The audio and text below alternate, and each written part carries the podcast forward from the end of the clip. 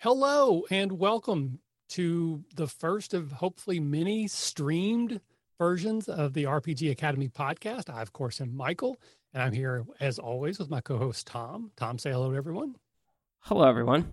So, if you're new to the Twitch side, we've been recording podcasts. This is like a 162nd of the faculty meetings. We have over a thousand episodes across all of the RPG Academy stuff, but we don't stream them very often. We're going to try to maybe start doing that. So, this might be a little bit different of a process, but we're going to try.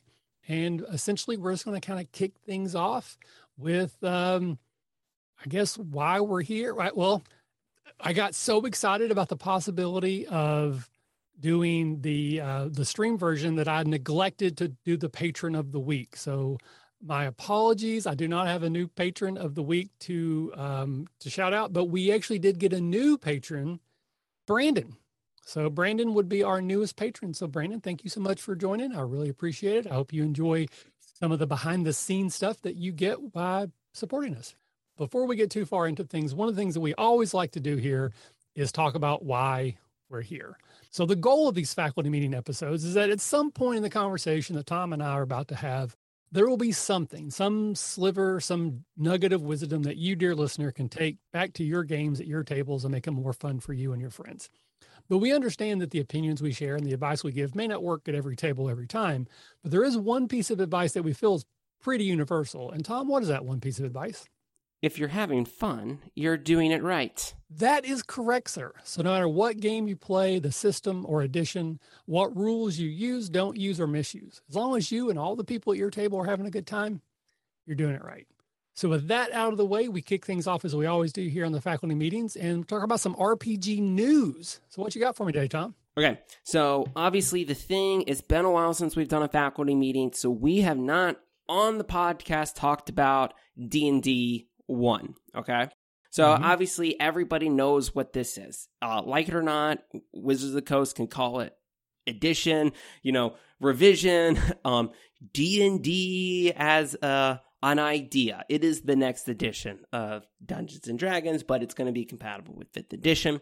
And I just wanted to know, Michael, your thoughts on this as somebody who has played through different editions of D&D and really I've never heard anybody's like what they thought about that transition period.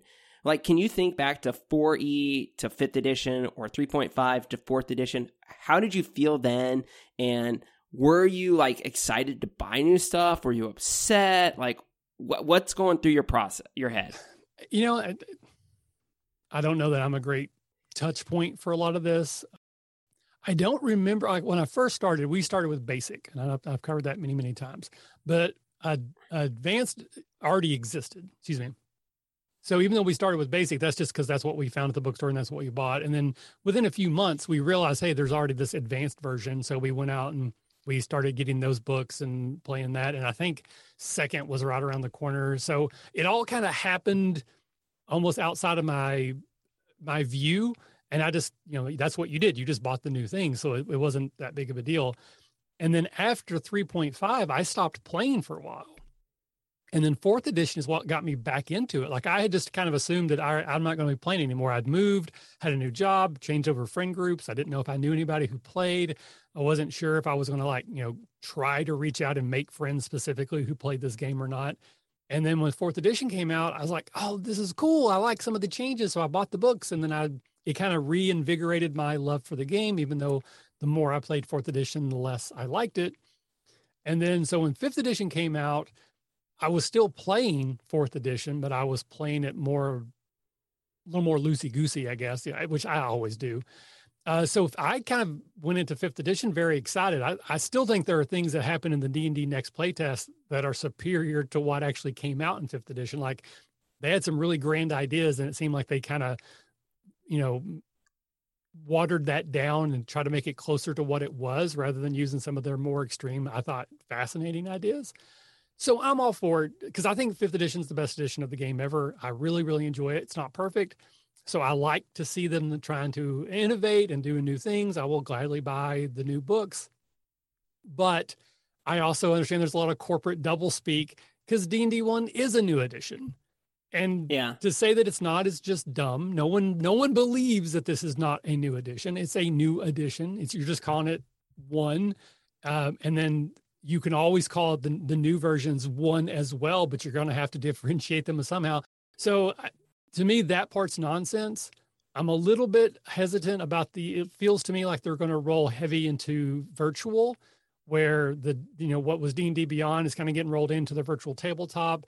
So I feel like it's going to be more like a subscription model where you pay a monthly thing and you'll get all the new stuff that comes out rather than buying the books, which I'm an old man, so maybe that makes more sense, but that's that's the part I'm a little hinky on is I still want to be able to buy a book and have a book in my hands and I'm worried that at some point that's not going to be the case.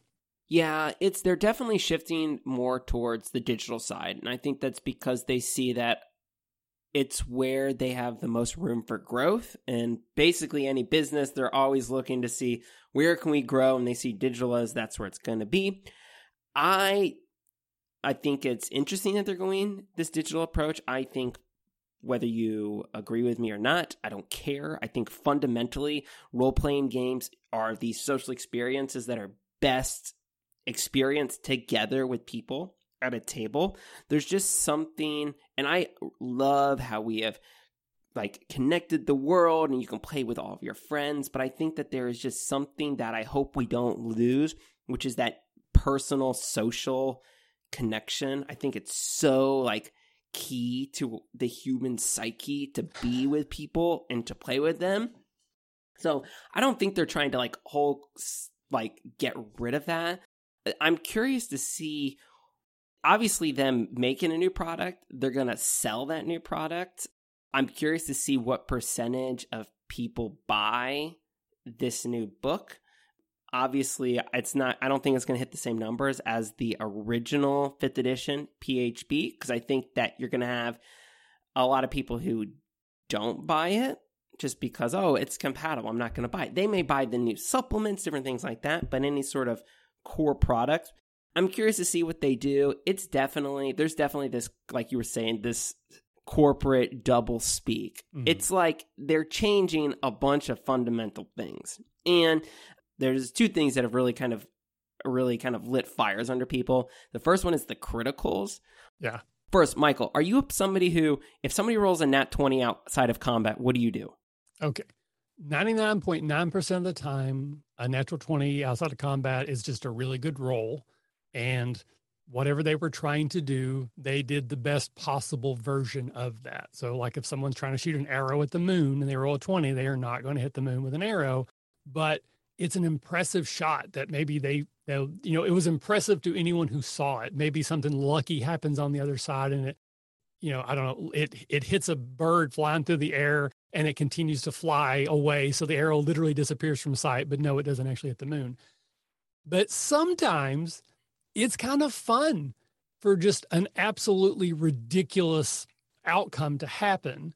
And I'll I'll make that decision in the moment. But again, 99.9% of the time, if it can't be done, then there's no point in rolling.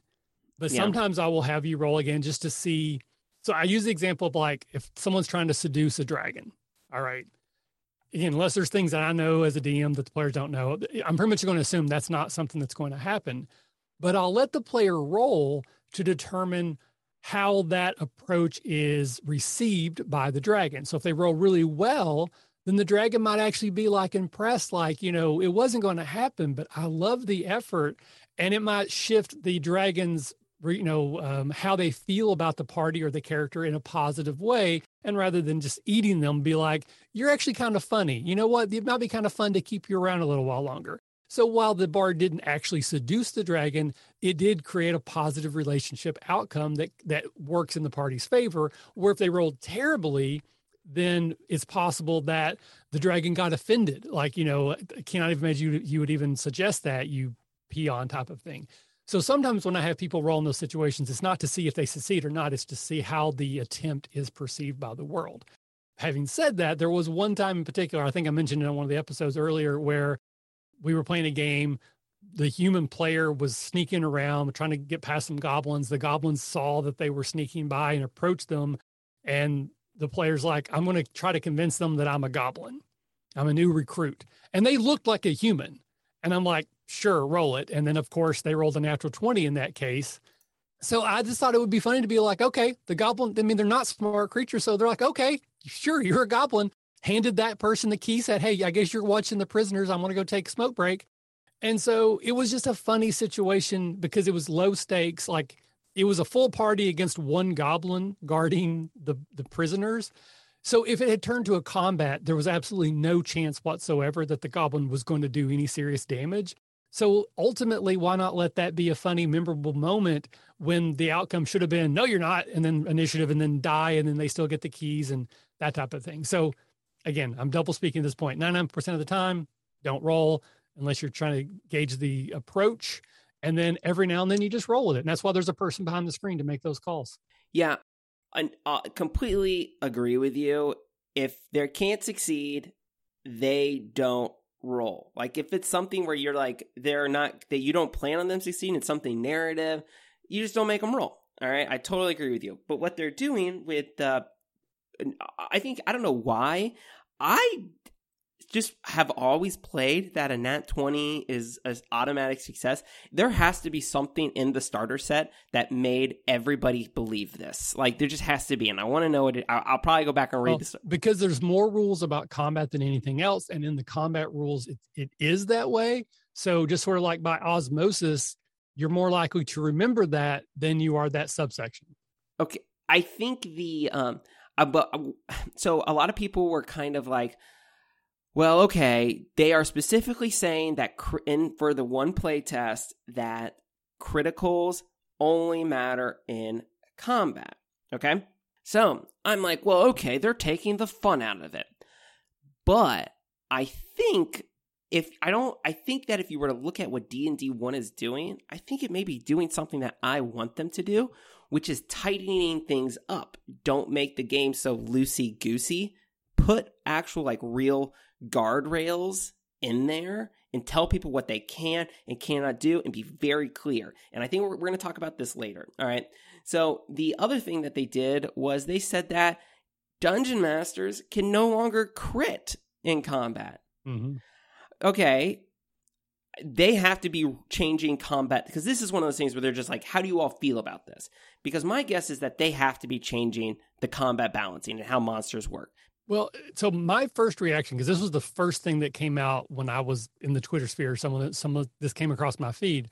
And I think we may we may have even touched on detention. I think we because I, I remember talking about this before, and and at the time there was no further information. It was just you know DMs can't crit anymore, and my response was, okay, but I want something to happen on a 20. Like maybe it's like a recharge thing where I yeah. automatically get to recharge. And I've now heard that's probably what they're going to do. So perfect. That would be to me, that's a better in-game sort of narrative thing that I can as the DM because I can still control when I use that. Uh, you know, okay, now I get an extra breath weapon, but when I use it, how I deploy it, how it makes sense narratively, I like that much better than the narrative swinginess of, oh wow, that was that one roll changes everything in what I would think is a negative way. So I think that's a great change is that DMs don't crit as long as we get something when that happens. Like maybe there's like an inspiration for us that I can use to re-roll rolls, or I can make you re-roll a roll against me. As long as I get some sort of thing for my 20s, I don't care if it's double damage. Okay. And that guy, we love you too. Okay. The the other thing was the um the races. Okay. They did so much stuff with Tasha's with lineages and getting rid of racial modifiers and everything. I, I thought we were done with this. Why and why not just go all the way with a new edition? That makes no sense. Just call it okay, because ancestries, heritage, whatever. I don't know like what they were thinking. Just they started using races again. It's not like they changed the rules. It's still the Tasha's um the modifiers where you get to pick. It's like what do you do you you all were going down this route i just i don't understand and then there's this whole um we could have a whole podcast about how they screwed up on the Hadozee. like they just completely goofed that and didn't have anybody read that before they published it in the new uh the new spelljammer stuff and yeah. then they just and then instead of like it took them like days to issue a statement, and all they did was remove the Hadozee stuff from D and D Beyond and didn't issue a statement. So it looked like they were just kind of gaslighting everybody, and then they released a statement. They have I don't understand like what they're doing. Yeah, Like you that think. that is, I think that's probably miscommunication somewhere. Like one one hand didn't know what the other hand was doing. That's the only thing that makes sense to me. That it's just silly not because clearly they were embracing it. It makes sense to me. I think that's a positive change. And then just to like, you know, like Gak said, gaslighting, like, oh no, like we've never even talked about that before because we're. It just seemed like a silly oversight to me. Yeah, so I think that we'll continue. I, I will continue to kind of. This is like going a flashback to when Dungeon Talk was still going. You guys were kind of talking about. We won't go into too much details, when, but when they come out, if there's any big changes, like I don't want to talk about. There's a couple new races. I mean, I don't care about that kind of stuff. But I think the critical stuff that's interesting. But anyway, let us know if you've if you signed up for the D and D one play test. Hop on our Discord. Let us know what you think. Curious to see. I will not be buying these new books. Um, hopefully wizards marketing strategy doesn't change with d&d 1 and they continue to send everybody books for free. That'll be great. Um, and anyway um, that's the big rpg news. There's a lot of cool kickstarters right now. Dragonbane Yes. by free league that show and tell will be dropping soon. Lots of other cool stuff. But the big tabletop rpg industry news is what could it the be? AcadeCon is funded so Yes. for those who don't know, we host a convention in Dayton, Ohio, November 4th through the 6th. And that we kickstarted that and that is successfully funded.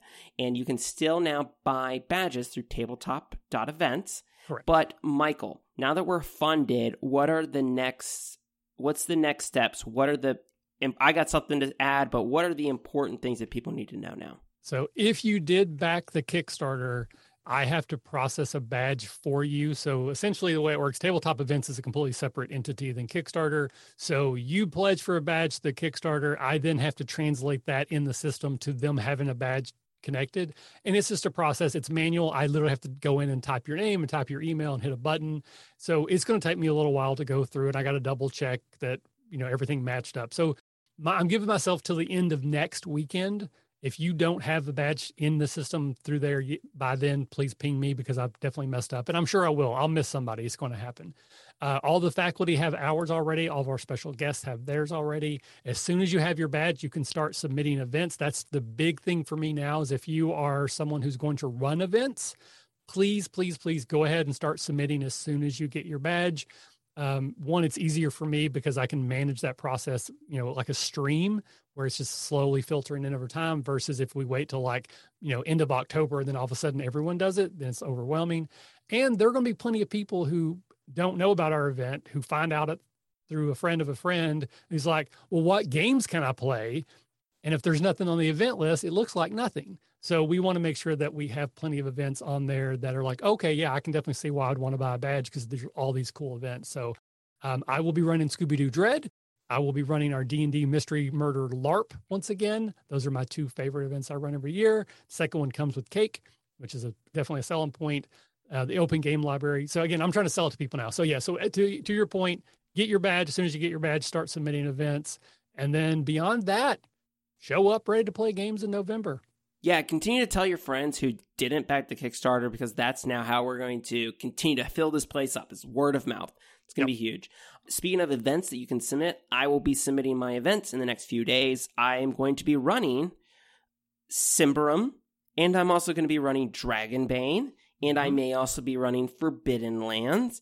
So, yes, these are all free league games. And you may be saying, what, Tom, why are you only running free league games? And you could say, well, listen to any of our podcasts, and I really like their games. But also, we're going to be participating in League of Free Agents. This is Free League's organized play system. It's much different than a D&D or Pathfinder organized play where there's special events that you go to sign up for. It's not like that. It's just anybody can run any free league game that they want. There are some exclusive ones, but that's the key, the really the key thing is here just to encourage people to run free league games because for every free league game you run, you're going to get an eleven dollar. It's a hundred seek. It's the Swedish crown or whatever. So it comes out to around eleven U.S. dollars uh, as a discount on Free League's web store. So just run a game or two, and that's almost a book right there. Yeah. So we will be giving more details for those, but the free league games always fill up super fast. Yep. It's because people want to play them. There's usually not a lot of people who run them for whatever weird reason. I know this year, for example, a bunch of my friends who are coming, who are part of my play group, who play free league games with me, are all running free league games. So they're all going to help try to get that, bolster that stuff up.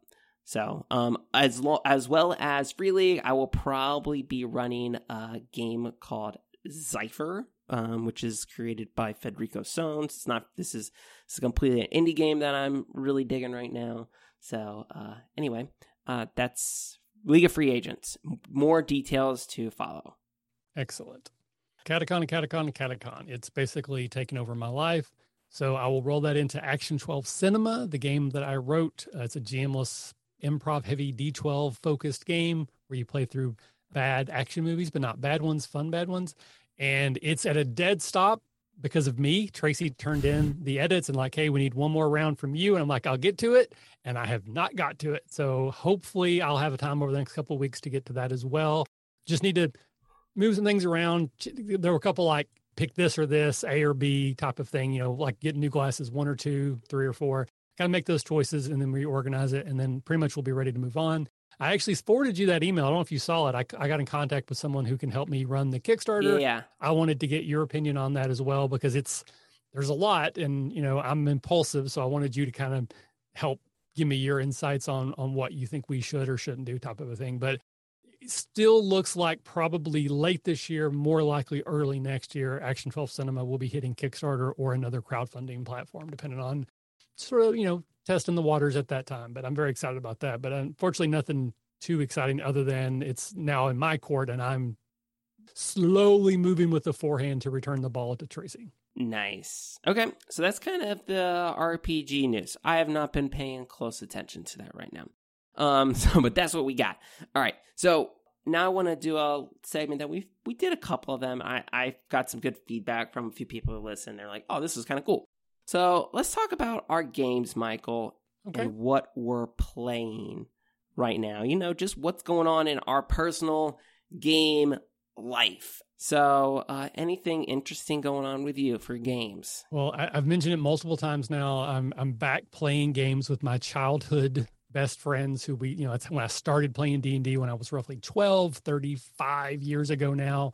It was with these three people and we have not really played since like I think Brandon and I played like once in college type of a thing. And we got together for a for a guys weekend because I've moved back closer to home. We're closer together, and we played a one shot, and everyone loved it. And they're like, "Hey, let's keep doing this." And then we played one more session, and then we've had to cancel. I had COVID. Someone else had COVID. Uh, two of them are teachers, so they could not get anywhere near me because of, of COVID. But we have our next schedule session scheduled for later this month. Fingers crossed that it works out. I've been busy adapting a, a module for them. I actually got maps and minis out, which is something I normally don't do, but they preferred that version of play. Um, we're going to be playing Jakey's second session of the 5e homebrew one shot that he made for us. So I've got to play now with my kids, which is absolutely incredible. Um, I started replaying the Never, or excuse me, the Icewind Dale game, like the old, it's like, I think it's second edition or first edition rules. It's on Steam. I actually have a group of friends. We're playing it online. So each of us has a character. We're playing uh, the, the multiplayer version of that, which has been a lot of fun. And then um, before the podcast, I was really big into poker. Like I, I played all kinds of poker. We had a poker league out of my house. Um, you know, it, it was a whole thing. We never played for a lot of money, but we just, it was like a social thing we would do. Um, and I lost a lot of money uh, learning how to do that cool chippy thing. I can do the, the chip stacking thing. Okay. Uh, so my kids suddenly they're they've been playing VR and there's like this poker room you can play VR poker for no money. So now all of a sudden they're into it. So we've been playing poker with the kids. So we we draw you know I got poker chips. Everybody gets like you know ten dollars or whatever, and we play nickel and quarter poker. Uh, just that's like what we're doing it around the table at night, and I it's a lot of fun to play with my kids. That is fun. Um, So I wish I had more RPG stuff, but next time we do this, I should be able to talk about the session. And we actually, oh, yeah, gaming weekend. This coming, not well, not tomorrow, but next Friday is our second faculty meeting. So we're going to have a whole bunch of people gathering up in Oxford. I think it's Ohio. Ohio. There's some question about that. It's near Miami University, and we're going to be playing games all weekend long. So I will have a ton of stuff to talk about then. Okay. What about you, sir? So for me, kind of weird. My Forbidden Lands game, we've had this is I think the longest stretch since COVID where we haven't played it. Mm. Um, I I traveled a bunch last month, and then the previous session, the we had a few guys who couldn't show up because they were traveling for work. And so we still wound up playing RPGs. I wound up inviting some other people over and we played Paranoia instead, mm. which was awesome. And then yesterday, two people were sick. So it's like, oh my gosh, we're going on like a month and a half where we haven't played our game. So I'm kind of itching right now. It just feels kind of weird because I pride myself in and it, we're not at the point where the campaign is dead, but it's like we're like, uh, I'm also about to have another child, so I know we're gonna miss at least one session, maybe two. Yeah, I don't know. It's weird. I just want to play our regular campaign. Yeah, I'm a big believer. I'm sure you've heard me say this before that you start missing sessions, stuff dies. Like it's it's best to even if like not everyone can show up, do something play a board game, watch yeah. a movie together. But if you start like people stop showing up at the appointed place at the appointed time, it is so easy for a game to die. Which you have a pretty regular game group. Yeah, we've been playing for like we've been playing for like six years together. So it's more of like how's the what's the campaign going to feel like when we get back or are people still going to be interested in forbidden lands and are we or are we going to jump to something else yep. But I don't know. I'm kind of at this point too where like I'm really enjoying this campaign, but I'm at this point where I really want to play more games. And I'm trying to figure out how to facilitate that. I'm really lucky right now. My next door neighbor plays RPGs now. We moved and, you know, we hit like the, I got like the golden ticket where like the people next door play board games and RPGs. So I'm like, well, maybe I can kind of who knows? Maybe I can do something there. Right. One, um, one of them's already came over and played Paranoia with us, so that was cool. And but I really, I've been reading One Ring, and mm-hmm. it's extremely, it's way more complicated than I thought. But I really want to play that, and I want to play Nibiru again. And there's a new game called Beacon that's coming out that we have a show and uh, show and tell dropping soon. That I really want to play that. But then also, I really want to play Pathfinder second really? edition, because I keep seeing this Kingmaker thing that I guess they crowdfunded. This is like I guess it was an old adventure modules for the original Pathfinder, and then they redid it for second edition. The okay. reason I want to do this is because they've got really robust travel rules and stronghold rules, which is what I like in Forbidden Lands. And this mm. is a hex crawl, and I'm like, I this would be almost like a more crunchy Forbidden Lands, and I'm like, and I always hear about how fun it is to make Pathfinder Second Edition characters, and I'm like, I kind of want to play this, but my problem is Paizo is so bad at their marketing, and I have no idea how to even buy this thing because mm-hmm. I missed their crowdfunding campaign, and it's just like, my guys, be better. Like, like I can go to Amazon right now and buy WotC products. Like, what are you doing? So you guys are supposed to be like their main competitor. So let me buy this thing. So I said I, I, played Pathfinder Second Edition recently. My my son, oldest son John, that's what he wanted to run. So we got the Second Edition starter set, and it comes with a pre-made adventure. We ran through that. Did care for the adventure. Oh, okay, Michael. You just didn't like your kid's game. wasn't his fault. I don't. Think. okay. okay, no, no, no. Yeah, no, it's definitely not for everybody. I'm curious to try it because I want to. I, I just, I want to. I there's a lot of people on our Discord who like it, mm-hmm. so I'm like, man, everybody keeps talking about this thing, and I'm, I've never even read it. I feel like I should at least read it. So, uh, the AcadeCon, if if not before, you can read through the the Pathfinder starter set. Check okay. All right. Sounds good. Okay. Right. So this brings us to our dungeon talk topic. So for those who don't know, what we do is I go back and listen to old episodes of dungeon talk, which is technically faculty meetings now. Which were table topics. It's a something. It's a long, you have as many episodes as we do. Things start to change. So yeah. Yeah. So I'm into episode 26. All right. So if you think about it, we're on episode 162. This is 26. So this is this is still normal RPG Academy canon. Michael never re- revamped and went back to issue one again. We've always been going legacy numbering, folks. That's right. Okay, so 26 episode 26 called Hear Ye, Hear Ye. Michael and Evan are chatting about fate and a few different things. And you all were talking about your previous session. I feel like a lot of these dungeon talks are you guys just, man, that session was just something was off. Like that's that's what a lot of these were. Well, yeah, and that was kind of the structure then because we were both in the same game. So that was kind of the idea is we play a game and then our next dungeon talk we would talk about the good and the bad. But just nature of conversation, we usually focused more on what didn't go well than Yeah. what went great. But yeah. So you all talked about how do you handle a split party. Okay. So there's obviously the jokes about, oh, never split the party. Everybody's going to die. But I'm not talking about that. I'm talking about um, what you all were talking about is how do you split the party and keep everyone engaged? Mhm. All right. And so you were concerned, Michael, that you were losing the players' interest. And so you were both talking about, well, if you split the party, what do you do? How do you make this still exciting? And how do you, as the dungeon master, balance having multiple scenes? So, do you have any thoughts on that, Michael? Well, I don't know what I said back then. That's also part of this this uh, structure. Is I do not go back and listen to these so that Tom gets to present to me my ideas to see if they've evolved or not over the last you know uh, nine ten years we've been doing this. I actually really like splitting the party now.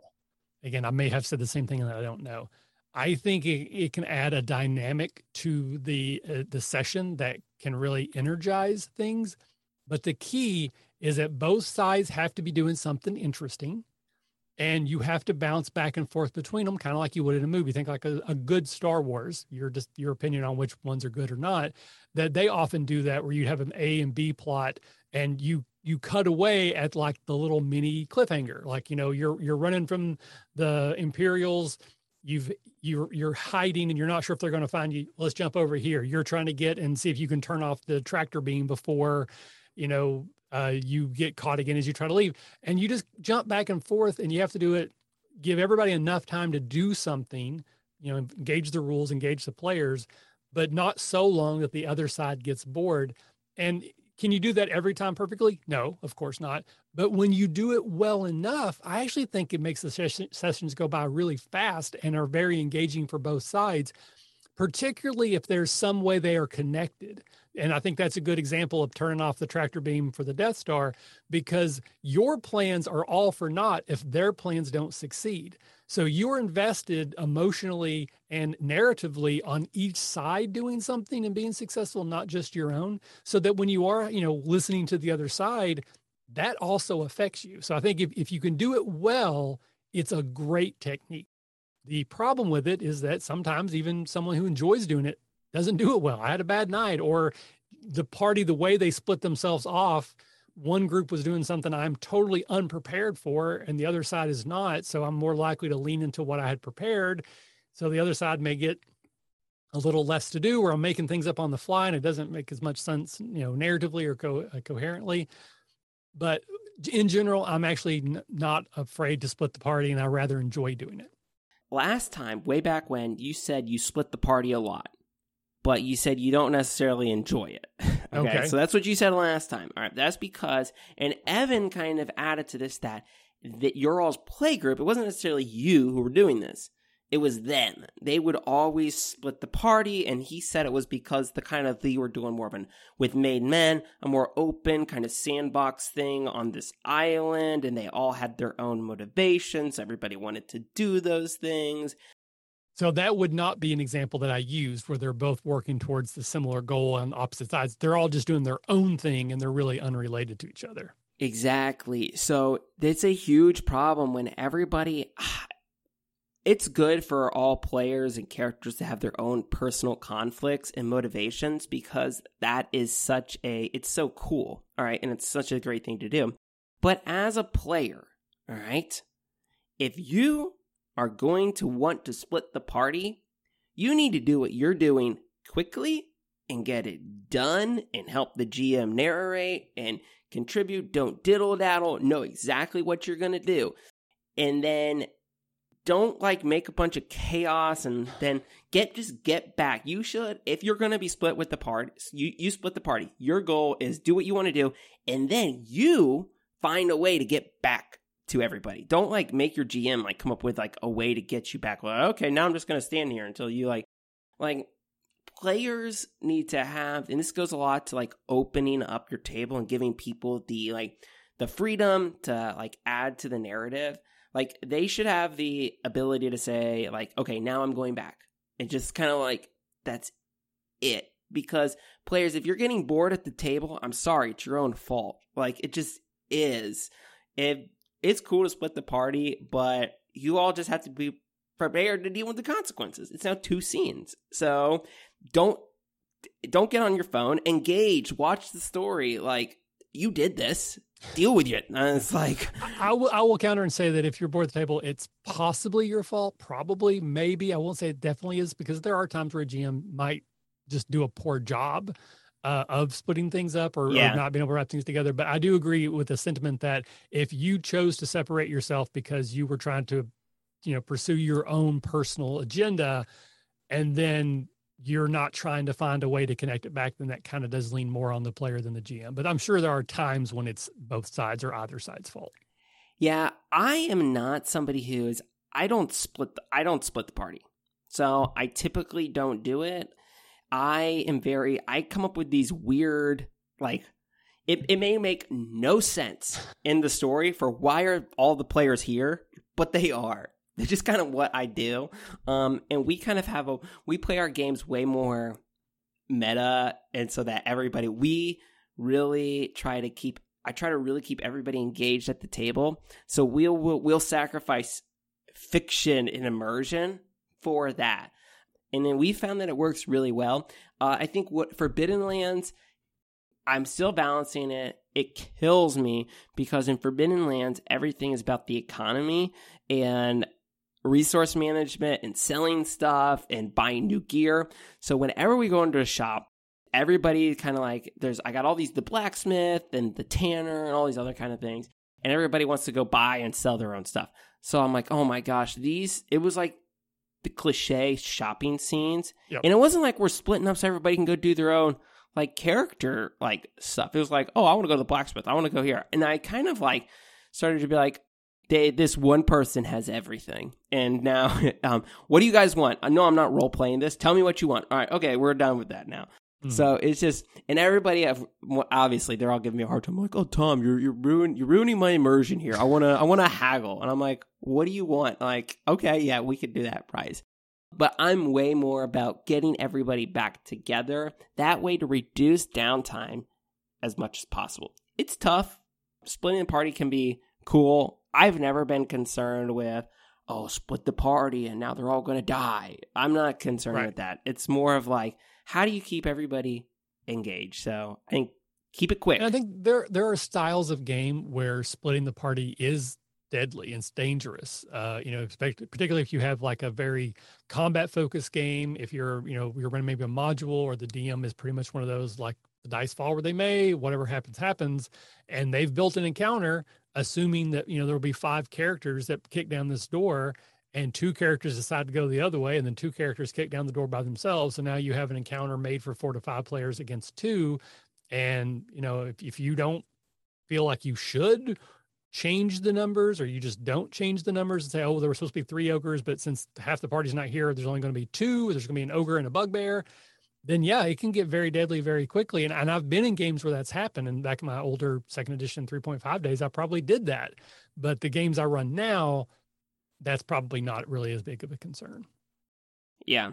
So it's it's tough. I think it can be cool. It's not my preference to do it. And I'm very clear. I have no problem telling my players, nope, you guys are all together still. like, trust me, you will have more fun. Yeah. I know better. So all right.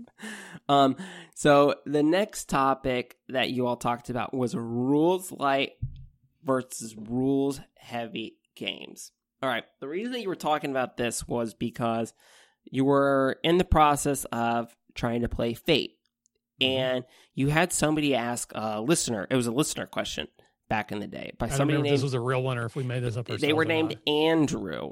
And we probably made that up. Sounds like a made Okay. up name. Okay, yeah. Andrew was basically wondering what your all's thoughts were on rules light games versus heavy games, if you all had a preference about those things. Uh, your all's back then, you really, both of you, really didn't have any Experience. Right? experience playing. You all had been playing D and D and um, what is it? Not Shadowlands. What is it called? Uh, Deadlands. Shadow, Deadlands. Dead, okay. Deadlands. And you had started to play Fate, but Fate isn't necessarily a super rules light game. It kind of is in that kind of spectrum over there. But now, Michael, as you have now played a lot more games, like, what's your thoughts on rules light versus rules heavy games? And I, I know it's a big conversation, so I want to narrow it down. Like, do you have a preference? it it's sort of like like ask me like what restaurant do I want to go to or Okay. what do I want at a particular restaurant? It's going to depend on a lot of other factors. How much time we have? Is this a one shot or is it a campaign? Uh, who are the players with me? Am I running the game or am I player in the game? Because at this point, I do have a lot more experience with a wider variety of games that go from crunchy to you know more rules light. D and D is probably one of the most rules heavy game I plays. With I play, which isn't the most heavies out there, but it's I'd say it's on the upper end of the spectrum. And then I made my own game, which is basically improv, where you sometimes roll d12s for some reason. So I've played a full gambit, and I have fun playing them all. I've had fun running them all, but I do think it's very group dependent. There are certain players that I could crush an Action 12 Cinema game or a Dread game or, you know, Lasers and Feelings, but might be miserable playing a Forbidden Lands game with. Yeah. And then the other way around, I could have a group of people that playing 5e, we are knocking it out of the park, but then we go into something that's more improv focused where they struggle a little bit, where it is more on the player skill than the character. Like, you know, my in D&D, my character has a skill that says I'm really good at performing, so I don't actually have to perform. But in a rules light game, it's generally going to fall more on how are you actually doing, like how well are you improvising this speech that you're giving or the song that you're trying to make up. So it's more, so it's more improv based, and people have different skill sets. So I'm going to say it depends, but I could probably have a good time either way you want to go. Okay, so the uh, this is the this is what I wanted to talk about. This is different than what you all were talking about because you all weren't immersed in rules light games like we are now. So a few things. Rules light games are typically more done by indie developers, people who have small budgets, um, people who are don't have a lot of time. They're just making games. All right, this is my problem. All right, and I'm not going to call anybody out because these are indie developers. They're all on the grind, okay? But there are there are too many people making games that are too rules light, all right? These games, all right, a good rules light game should do its one thing really really well.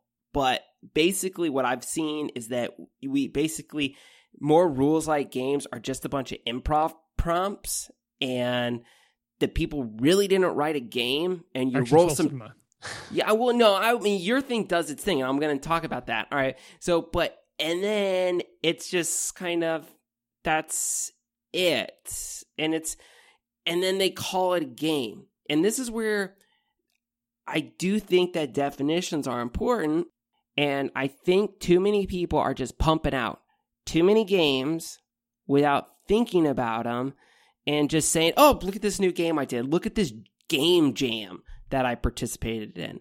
And like it's just like you don't need to be making something 24/7. Just sit down and think about your game.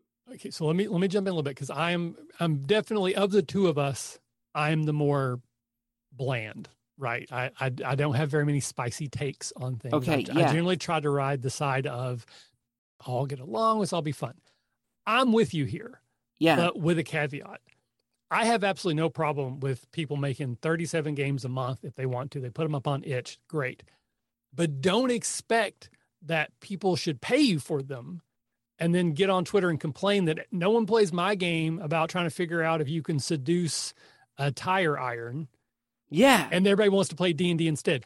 Of course. Of, uh, why are you shocked by this? Now, your game might be the best version of can you seduce an inanimate object on the planet, but the the number of people who want to play that is very small in an already niche market. And then so that's the only thing that gets me is like if you want to say here's a game I wrote, you know, here it's free. Go go play it. And if people like it, then maybe you make another one. But when someone has 37 games on their itch page, they're all one page long and they're expecting people to pay $5 each. I don't think that's you should not if someone pays you $5, fantastic. But don't ex, don't act like you should get paid for those games. Or I, I, you should get paid if you made a thing. But your expectations of how many people are going to be willing to pay for that i think is very skewed at least within twitter that i see. I'm sure there's people who do make lots of games and throw them up there and if one sells they're thrilled but they don't really care. But i see a lot of people like saying i need everybody to buy games from me because i've been doing this for 10 years and then you look at their itch page and you're like wow okay that's a thing if you heard some weird coughing, that's because my dog just came over here and just like hacked twice and then walked away. Okay, so no, I totally agree. Like a game jam is that is something. It's almost like a a creativity like exercise where you you you I'm man I'm reading about the iron tire iron seduction game oh. right now we're gonna do a game jam on this all right so it uses d12s D12s. That's the that's right. the only rule I have to, to include. D12s only. No more D6s. Down D12s, with the D6s. Everybody get all the players. They're not players. Every player is one of the one lug of nuts. the lug nuts. Yep. All right. And the game and you either master, get screwed on or screwed off. Oh, I like that. And so once everyone's either on or off, that's when the game ends. Either the, the, tire is attached or you're you're rolling down the highway, your car's going the other way. See, this is what I'm talking about though. We need this an is, page. Like this, this is, is what, gold. Look, all right, this is but okay, so but this is all right. That it just kind of I feel like it's just this type of game is really just kind of polluting is such a strong word because I don't I don't think that's the right word, but there's just so many of these games now, and I think it's so much better when these I think Zine Quest is great because I think Zine Quest is a time where everybody really focuses. They still can make cheap games, minimal art, all these things, but I feel like there's always these all the games are just such high production. It's a it's just different.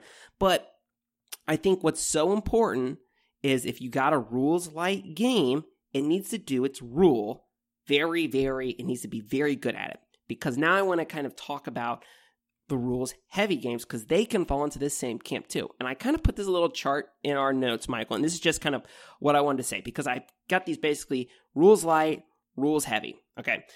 Good rules light games. These are games that have really strong core mechanics that really make you feel like you're playing a game. Paranoia, Dread, all right, Cthulhu Dark.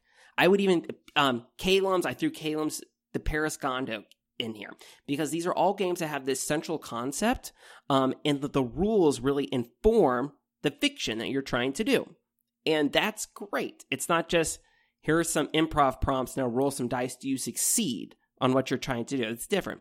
The bad part of rules like games, like I said, it's just there's too many game jams.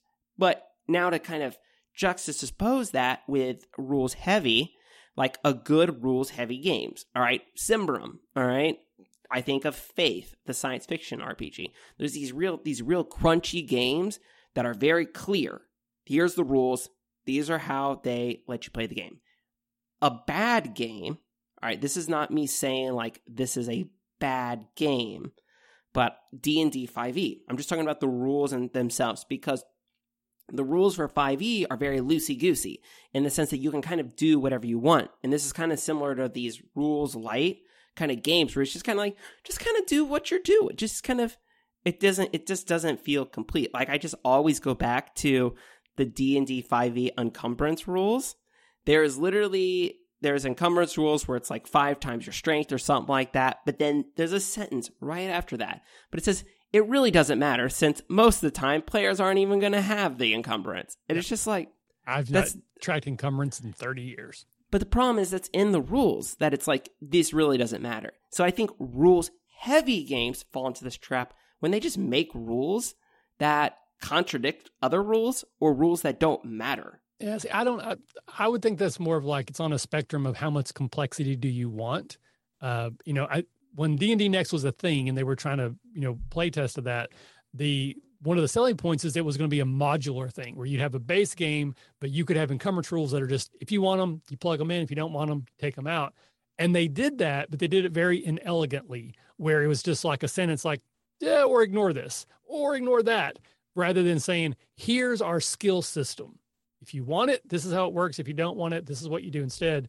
So I I I don't really I, I kind of disagree with your argument right. set up there that yeah. 5e falls into that.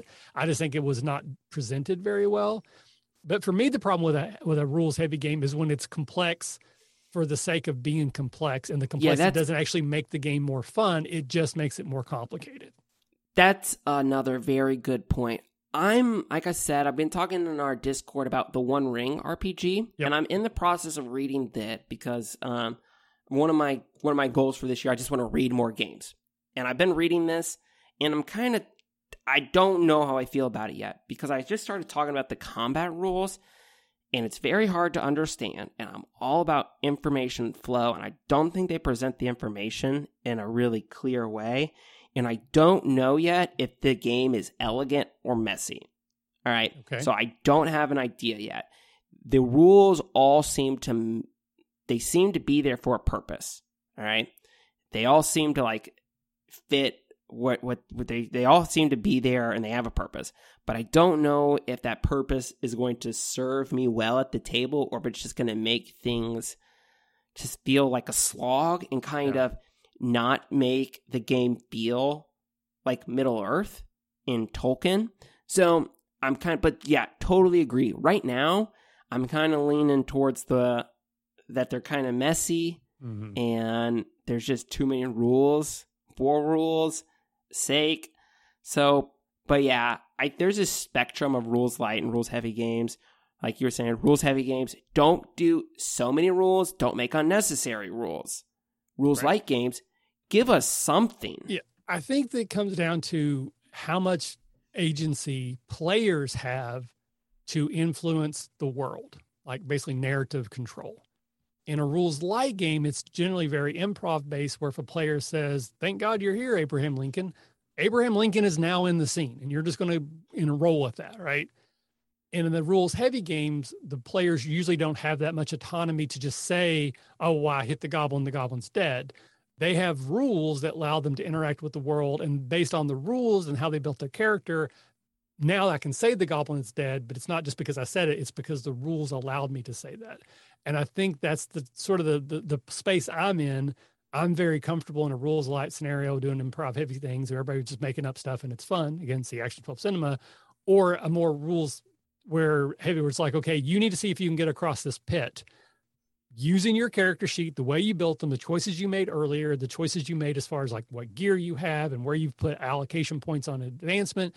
That's how you get through this challenge. It's not that you just say you jump up, grab the legs of a duck and it flies you over. It's because at first level I did this, and at fifth level I did this, and at seventh level I took this. Now I get to go across. And I, you know, which one do you enjoy? Which one are you good at? Which one do you think provides the best experience? And it's just generally different people, but sometimes it's just what are you what in the mood for?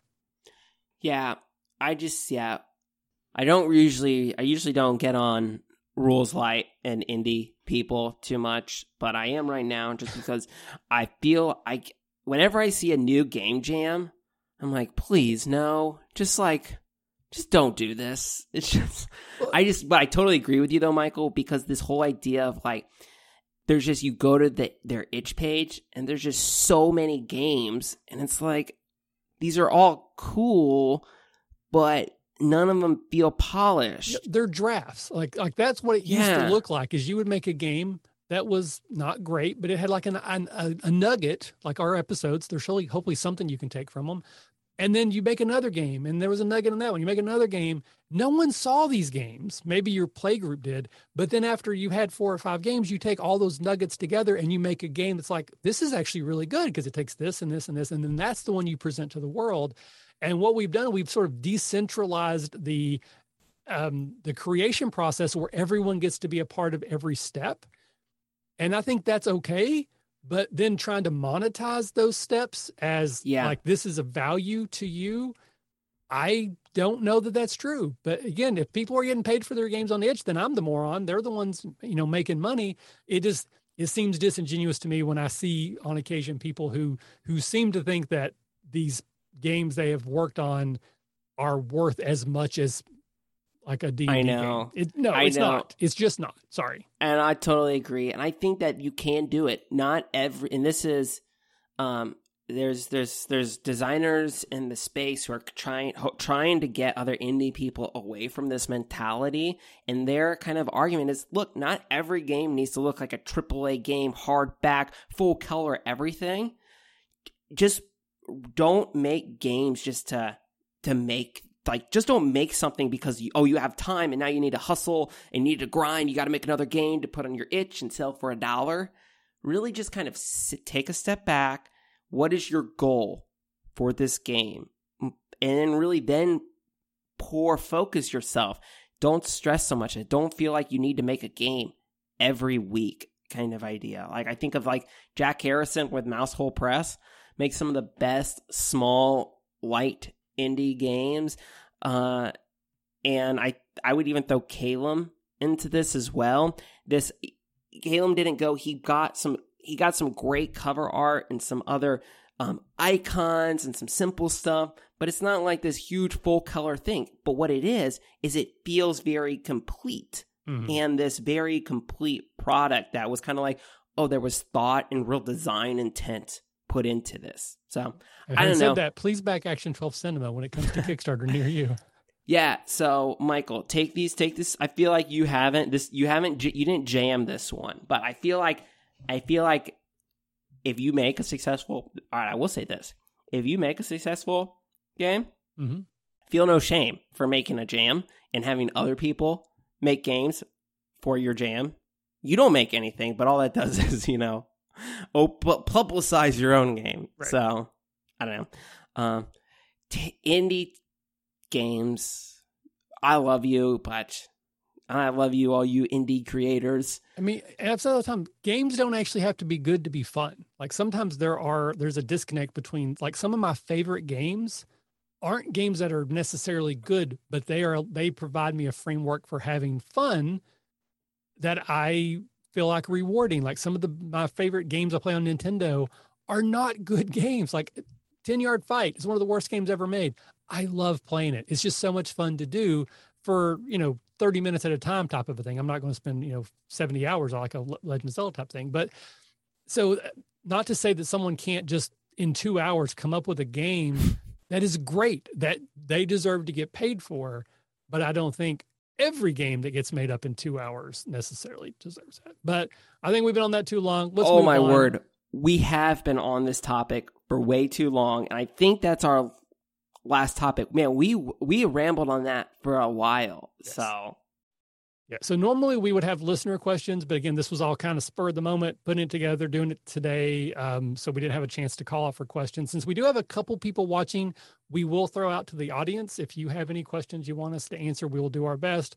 While there's a little bit of a delay, so while we're doing that, let's do the the sign off. So Tom, where can people find you if they want to come yell at you about your wrong bad opinions? That's fine. Come yell at me. Come fight me. Like I will go. Like all right, you can find me on Twitter at Beskar Tom. That's Mandalorian Metal Tom on Twitter. And you can find me at the RPG Academy. I'm most active on Twitter. We do have our Discord, which is my favorite corner of the internet. If anyone's interested in hanging out with us there, please do. It's a closed Discord. You let anyone in, but you have to ask. It's just not like an open where anyone can jump in because we had a bunch of people jump in and start spamming stuff. So we just closed it. But basically, anyone who asks gets in. Absolutely love the people in our Discord. I love the conversations there. It truly is my favorite corner of the internet. We have um, our sample adventures, which are streams of, of one shots of various games. Those are all coordinated through Discord. It's just pretty much, hey, who wants to play? Who's willing to run? So if you'd like to get more involved and be part of the, some of the things we do, highly suggest that you do that. Uh, AcadeCon, November 4th, 5th, and 6th in Dayton, Ohio. Come play games with us there. Action 12 Cinema will be on Kickstarter eventually. And if you're into Kickstarters, we have a show called the TTRPG Crowdfunding Review Show. We put out every other week uh, where we take a look at nine or so different Kickstarters or crowdfunding campaigns on various platforms. And it's a way to keep it educated and informed of all the various ones. Maybe we'll find something you would have missed. Uh, it costs me money every time we do that show because I always end up backing something, whether it's one I brought or not. So if you have time, money, or interest, check out that show. What's the quick sell on show? Quick sell on show and tell. Show and Tell is the show where I interview cool guests to talk about the cool things that they're working on. The next one to come out will be Dragonbane. That'll be coming out tomorrow or Friday. Um, that was a kind of a last minute kind of ad. We have a bunch of show and tells already scheduled for this month, but I want to fit theirs in. Uh, I'm ta- I talked to Thomas, who's one of the founders of Free League. So that's a very cool one. And then next week, the Beacon RPG show and tell is going to be coming out. And this is this game is going to be huge. I just. So it's, it's not a game jam. It's, it's not just like. It's not a game jam. I man, we're going to be talking about Beacon. I think Beacon's going to be like. It's got the legs. I think it's going to have the community like. I think it's going to be like Lancer. I even think potentially even like Forged in the Dark. Like that's how big I think this is going to be. So Sumkey said they got to play Dragonbane last night and really enjoyed Whoa, it. nice. Okay, yeah, I'm going to be running Dragonbane hopefully on our Discord with some folks for the sample adventure soon. Okay. So it should be cool. So anyway, that's show and tell. All right. So yeah. So check it. So again, we're we're we're we're testing out the waters with with streaming the faculty meetings. That's not something we normally do. They're going to go up on YouTube. So if you enjoy this let us know. It will encourage us to continue to do it. If you end up watching this later on YouTube, please consider following the podcast and and listening to those and going back and listen to all the ones that you have uh, backlog is. And we literally have over a thousand episodes at the RPG Academy. Yeah. You don't have to listen to all of them, but there's probably some back there that you might get some value of. Uh, but I think that will do it for now. So we will sign off as we always do by saying, remember, if you're having fun, you're doing it right. Thanks. And we'll see you next time. Bye bye.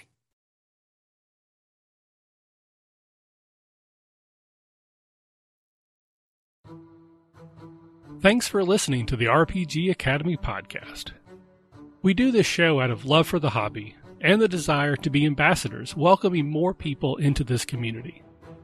All of our website content will always be free to use and utilize. But there are expenses related to the show, and if you enjoy what we do here, then please consider supporting us in some way. You can do so as simply as rating or reviewing us on iTunes or your podcatcher of choice if you're going to purchase anything through Amazon or DriveThruRPG, consider using our affiliate links first, and then we'll get a small percentage sent back to us.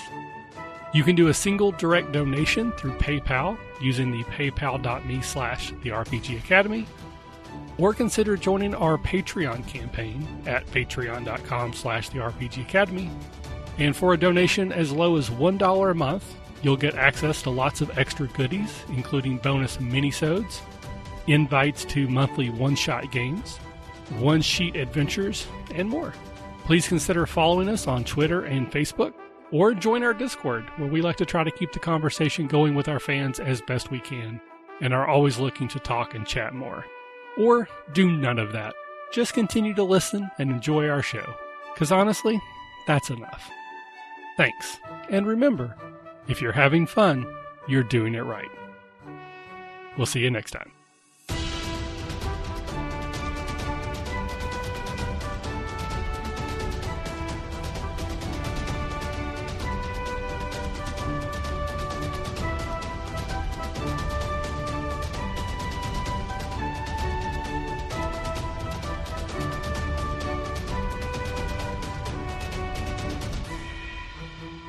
The music used for our intro and outro is Fly a Kite by Spectacular Sound Productions, used under the Creative Commons Attribution Share Alike license.